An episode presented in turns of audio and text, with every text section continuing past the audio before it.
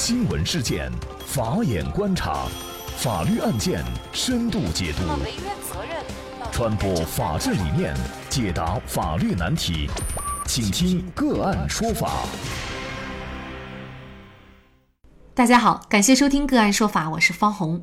更多的案件解读，欢迎您关注个案说法微信公众号。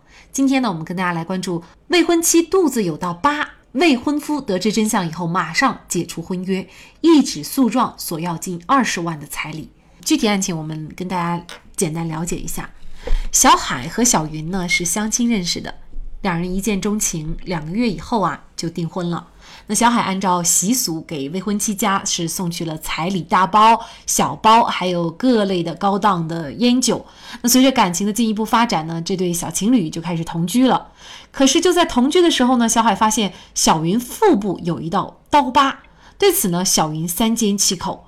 未来的岳父岳母就透露啊，说这是几年前小云做阑尾炎手术留下的疤痕，并无大碍。然而，事情的真相却并非如此。于心不忍的小云终于向小海道出了实情：她做的并非是阑尾炎手术，而是因病做的一侧卵巢切除术。这个消息令小海难以接受。小海呢，就对小云说：“为什么骗我？当初你和我说实话，我不一定会介意。但是你和你父母一起来骗我，当我傻子吗？”说完，小海就夺门而出。未婚妻小云本想着第二天再向小海好好道歉，可等来的却是小海要求解除婚约的消息。无论如何挽回，小海去意已决。再后来呢，小云还等到了小海的诉讼状。那么，小海的诉讼请求是要小云将彩礼大包十八万多元和分发给亲戚的彩礼小包六千多块钱悉数退还。昔日恋人成了对簿公堂的对立方，小云为此痛苦不已。送出去的彩礼，小海还能要得回来吗？就这相关的法律问题啊，今天我们就邀请云南大韬律师事务所副主任、婚姻家庭法律事务部主任、国家婚姻家庭咨询师谭英律师和我们一起来聊一下。谭律师你好，主持人好，听众朋友们好。我们经常在实践当中也有人在咨询哈，就是自己的彩礼能不能要得回来？那什么情况下送出去的彩礼还能要得回来呢？彩礼呢，应该说目前在我们中国的这个婚嫁习俗当中还是普遍存在的。它主要是指呢，在婚恋中，就是说大家达成婚姻呃意向之后，由男方送给女方的聘礼或者礼金。那么什么情况下送出去的彩礼能要得回来呢？在我们国家婚姻法的司法解释二第十条，它是有明确规定的。一般来讲，如果存在下列三种情形，送出去的彩礼是可以要回来的。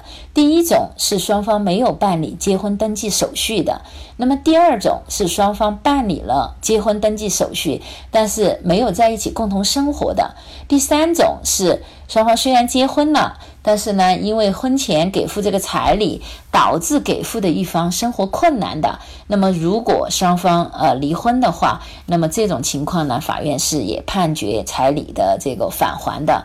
所以以上三种情形呢，那么彩礼是可以拿拿得回去的。但是彩礼数额是不是全部拿回去呢？法院还要根据案件的具体情况来具体的一个判决，就说他不一定是说全部拿回去了，因为有的时候。送了彩礼之后，那有可能是用于双方准备婚礼啊、筹备婚礼的一些共同的花销啊。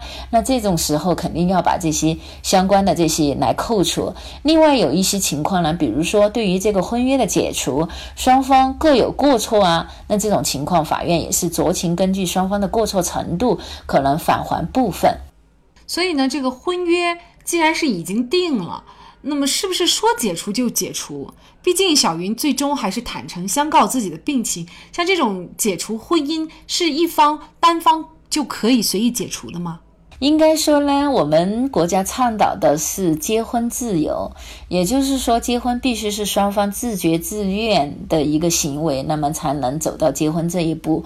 如果有一方不愿意，那么没有任何人能够强迫他们结婚。所以从这个意义上来讲，婚约虽然达成了，但是如果有一方反悔了，我不愿意结婚了，不管他是什么样的理由，那么他单方面实际上是可以解除这个婚约的，无非是就说解除婚约之后，对于相关的，比如彩礼啊，比如赠与的一些财产啊，对于这些东西怎么样来处理的一个问题。那本案当中，小海是执意要解除这个婚约啊，而且两个人还没有结婚。那么这种情况，按照刚才谭律师所介绍的，就是还没有结婚的情况下，这个彩礼是可以要的。但是呢，两个人在彩礼数额上还是发生了一些分歧啊。因为小云说呢，她仅仅是收到了八万块钱，而且呢，其中部分已经是用来购买结婚用的东西了。那么至于已经是给亲戚的彩礼小包是赠与，所以呢，他觉得不能再返还。但是小海呢，就认为自己是给了将近二十万的彩礼，这两方呢，在彩礼的数额上存在争议的情况下，小海怎么能够要回自己的彩礼呢？呃，我们经常讲的就是说，在法律上，那么讲究的是证据，证据为王。打官司就是打证据，这也是我们经常挂在嘴边的一句话。那么双方各执一词，对于这个彩礼数额的情况下，那么我们就要看双方的证据了。比如说小海，他说他确实给了二十万的彩礼，那他就应该提供相应的证据，就比如说自己提取这些款项的一个呃取款的一个记录啊。还有就是现场给付彩礼有没有相应的证人呢？或者录音录像啊？有没有这些证据？或者双方就说在交谈这个彩礼的时候，对这个彩礼的数额有没有相应的呃认定啊？有没有相应的录音啊？那么这些都可以作为他是否给了二十万彩礼的证据。那么至于小云这方呢，他说他们仅仅收到了八万块钱，那么这个呢也需要小云来提供证据，比如说现场的录音录像，或者证人证言，或者就是和小孩谈判的一些录音能够。证明确实只给了八万块钱。另外呢，小云说部分已经用来购买结婚的东西，那么这个呢也是需要相应的证据来证实的。比如说他买了相应的家具电器或者这些床上用品啊，那是不是有相应的？购买这些东西的发票，或者就是消费的一些凭据。那么如果有这些的话，那么我觉得法院是可以综合来衡量，确实有一部分已经用来购买婚礼的东西的话，那么这一部分是可以予以扣除的。嗯，所以呢，在这个案件当中还好，就是小海呢，他是提出了证据，也就是他当时确实是啊支付了将近二十万的这样的一个费用的证据，所以可能在给彩礼的时候呢，这个证据的收集也非常重要。那这个呢是在我们过去的节目当中啊，也详细的给大家介绍过，那么大家也可以关注我们个案说法公众号里面的相关案例。其实呢，这个事件其实也告诉我们，就是无论是婚姻还是你的恋爱。你都要是坦诚相见，很多时候，尤其是像小云的这个事儿，是根本不可能瞒着一辈子的，终要知道。而且这个事儿呢，又对两个人以后要孩子也是有很大的影响。所以，先坦诚，然后再提感情。如果你还不能够坦诚的话，那么事实上这个感情就是不牢靠的。嗯，是这样的，而且实际上在这起案件当中呢，应该说小云呢自己就是说没有坦诚相告自己的病情，这个我觉得他确实做的不妥当。但是另外一个角度来讲呢，嗯，这个案情表述他们也是未婚就同居了，那么从这一点来讲呢，其实小云也是一个受害者啊，两个人相恋一场，而且还同居了，最后有没有走到结婚的这一步？所以呢，就是说男女朋友交往的时候，还是应该坦诚相见，以真心换取真心。就说任何有这些就是小心思、小心眼儿啊，最后可能都会导致自己受伤害，也导致对方受伤害。好，感谢云南大韬律师事务所副主任、婚姻家庭法律事务部主任谭英律师。那么大家如果想获得我们本期节目的全部图文推送，大家可以关注我们“个案说法”的微信公众号，公众号里面搜索“个案说法”就可以找到我们加以关注了。您输入“婚约”“婚约”就可以获得今天节目的全部推送。另外呢，我们的公众号里面也有对过去二百多期节目进行了分类。我们把它们分为了民事、刑事、婚姻家庭、行政类案件，大家可以根据自己的需要啊进行查看。另外呢，里面也有我们嘉宾的详细介绍。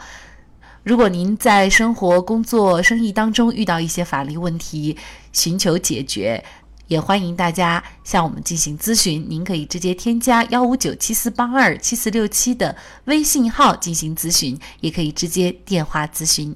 为大家提供法律服务的都是我们个案说法邀请的节目嘉宾，他们都非常的专业、资深和负责任。如果您觉得我们的节目对您有帮助，那支持我们的方式就是关注我们的公众号进行转发分享。感谢您的收听，我们下期节目再见。